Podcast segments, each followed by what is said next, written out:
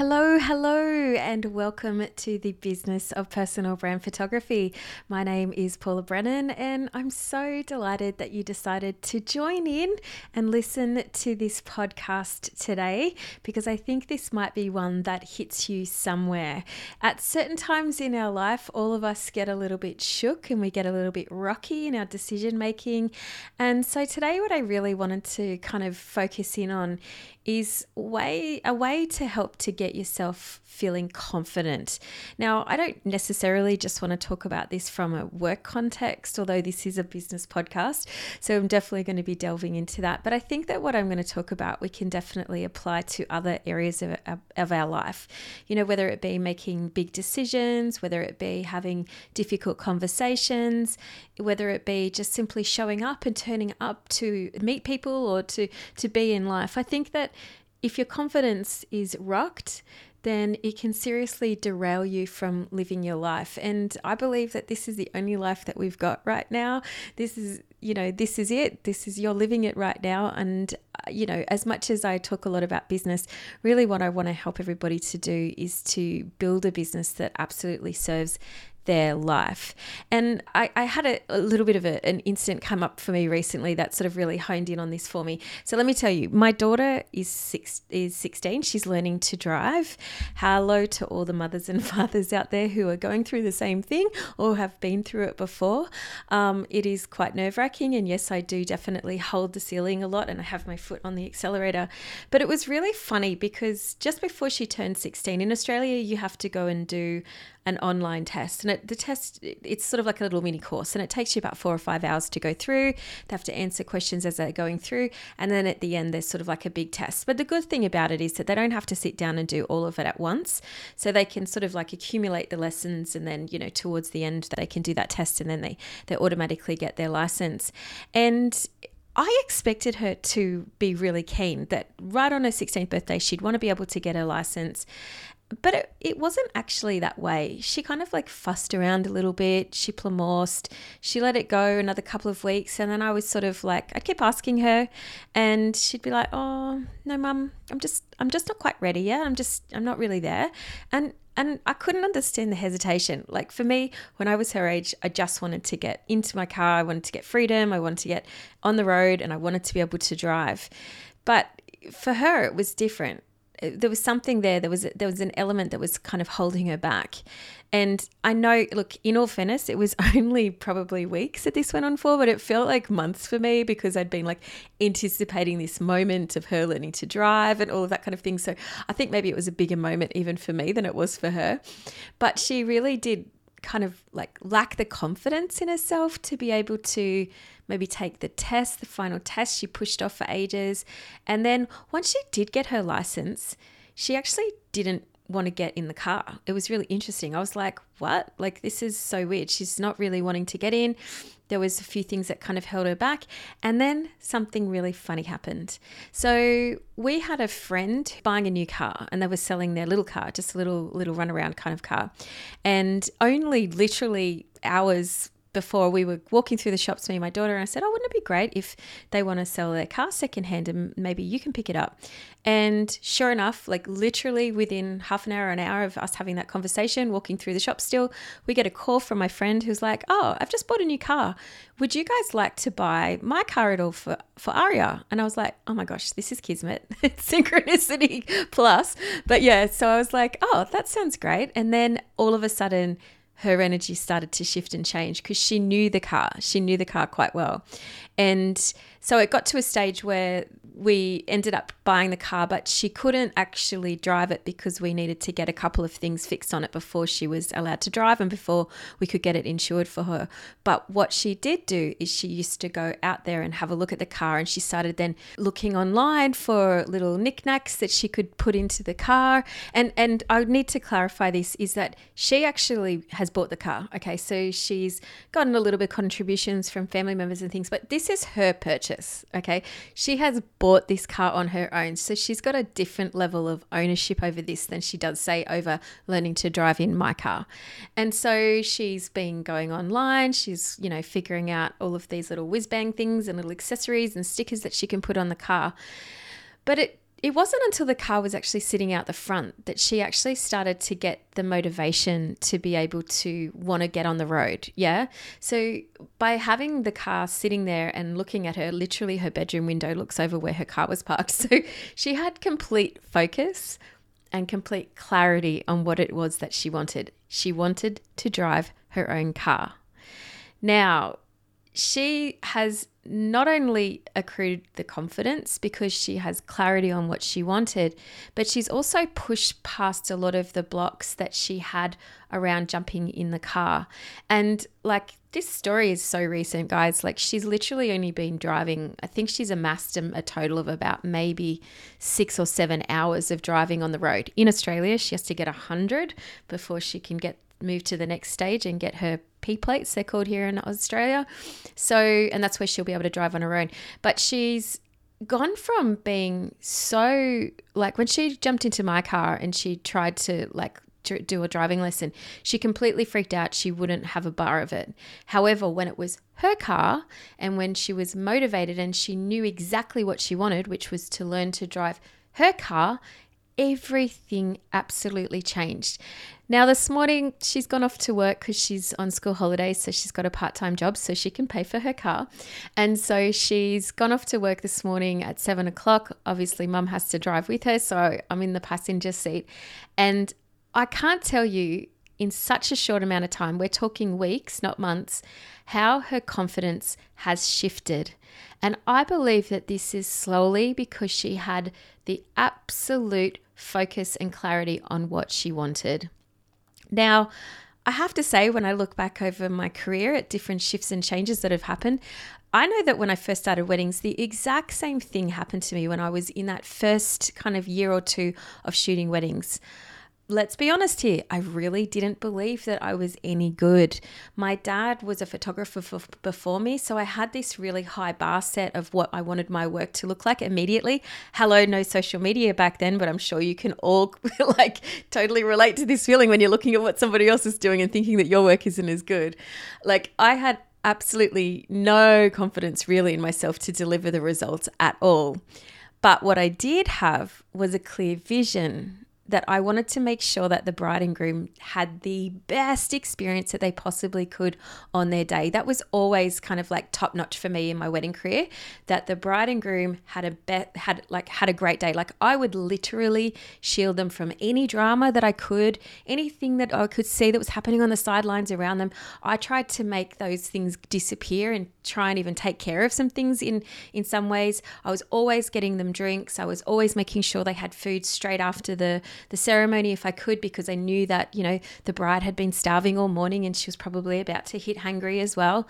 And I just tried to make the shoot part, the part, you know, that photo shoot part where whenever I was in control of the day, I tried to make that as much fun as possible. Sometimes to your own detriment. Any wedding photographers out there, you know what I'm talking about. But I really did try and make it as fun as possible and make sure that they had maximum enjoyment.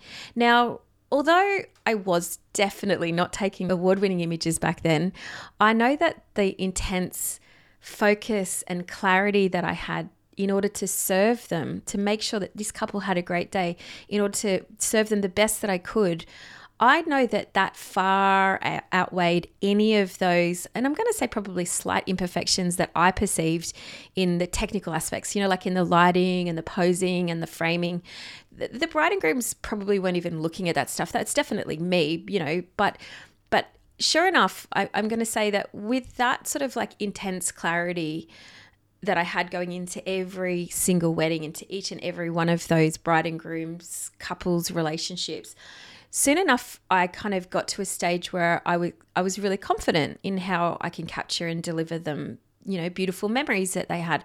I, I, became really confident that i could like make sure and manage that they had a great day and that i could make sure that you know that i would give them the best experience that i could deliver. Now i'm going to say caveat here. Sure i still made mistakes you know. We all make mistakes but i didn't let them erode my confidence and that's that's a huge thing I want to say is I know that I was there to serve them and that was my ultimate thing was to like to give them a great experience. And the confidence shield i will say like because i think it's definitely like an armor that you have. Like it definitely comes from internal but i definitely think it's something that you grow. Um, it definitely got stronger okay? Got stronger and stronger as as as time went on. Now i know that the same can be said of when i shifted gears into my portrait studio um, and then when I moved into branding as well, and then when I became an educator and started running courses, and you know, when I moved into having this podcast a year ago, when I look back at all of those stages, I've definitely had the same sort of clear focus. And for me, I've got a very simple, clear focus in my life, and that is to serve people okay? I i want to serve my clients and i and i want to serve you. So sure i still get nerves a lot of the time when i show up to certain types of shoots. I still get you know from time to time i still get my confidence knocked right? It you know if someone comes to you and tells you that they don't really like a photo that you've taken of them or they've sort of like critiqued it in any way sure my confidence gets a little bit of a shake. But it's then with my sense of clarity that I've got around what my mission is that I can fix the problem. You don't like that photo? Okay, I can reshoot it. Like, I want to serve the person. So, I'm very confident in how I go about rectifying issues or rectifying problems now because, again, only human things happen, mistakes happen, but how can I serve my clients the best to help them to to to overcome this problem? How, you know, and then at some stages, of course, you've got to just you know put the box back in the client's corner because sometimes there's some people that you can't always please all of the time, but I can definitely go out of my way to serve them the best that I can and then I know confidently that I've made the right decision, I've done my best, and I can move on and I can close the door to that saga. Yeah. So I guess really what I wanted to talk about today and what I want to ask you is what areas of your life right now do you think that you perhaps are like lacking confidence in? Because I feel like for a lot of people, what I hear a lot is, you know, they say, oh, when I get the confidence, I'll be able to do this. Or I don't really have the confidence to do that yet. Or I, don't really have confidence in that area of my business. So, what I want you to ask yourself is, like what areas are you lacking confidence in right now? So you know you're listening to this podcast maybe you're sort of teetering on the edge and you're thinking about stepping into personal branding. And i know that if you're currently doing wedding photography that can really shake your confidence because you might be great over here working with couples and you know how the day flows and all that kind of thing. But sort of sitting and thinking about you know going into a completely different genre with a whole different kind of clientele with a completely different language and a different sort of speak if you will um, it can be really intimidating and it can really kind of like make you feel not confident. Um, it could be in having certain conversations uh, with your clients. It might be around money, you know, asking for payment, um, getting, you know, saying out loud your packages. You may not have confidence in those areas. Or it can be simply in the way that you feel, you know, inside of yourself, in the way that you feel like you look or the way that you present to your clients. I mean, I know, let's be honest, we've all suffered from this one from time to time. But what I really would love to see you do, I guess, and maybe the takeaway of this is is there a way that you can try and reframe your lack of confidence to be able to get a clear picture of what you want out of any situation, okay? Because that way, then you can get laser sharp and get laser focused on that. Because if you can start to do that, trust me, the confidence will come. If you know what it is that you want to achieve, if you know what the outcome is that you'd like to get or the result that you'd like to get, the confidence will come with having that clarity because you'll just knuckle down, you'll just bare knuckle it, you'll do whatever you can to get that outcome. Okay. If you go into any situation a little bit washy, you're not really sure, you know, you're kind of wavering or you just you don't really know what you want to do, you've got no focus. So anything that comes at you can kind of like derail you from your from whatever you whatever you think it is that you want to be there for. So like I know with all of what I'm saying now, you might be like, Paula, but I'm not really sure what I want. Can I just say to you that I find that sometimes if in situations when I'm, you know, don't really have a clear picture of what I want, the best thing I find is to write down all the things that you don't want. Yeah? Because then it starts to become very obvious what you don't want, and you can start to kind of pluck out then perhaps what you do want from that. So write down the list of what you don't want in any given situation and then you can start to reverse engineer it and it might be okay if i don't want this what's the opposite of that you know for me i know that when i uh, was had my portrait business and definitely when i had my wedding business as well I knew that I didn't want to work weekends. You know, I really didn't want to make work weekends anymore. And then Uh, the focus for me really to be able to be the caveat for that like to not work weekends is i wanted to be able to spend more time with my daughter when she was becoming a tween and a teen.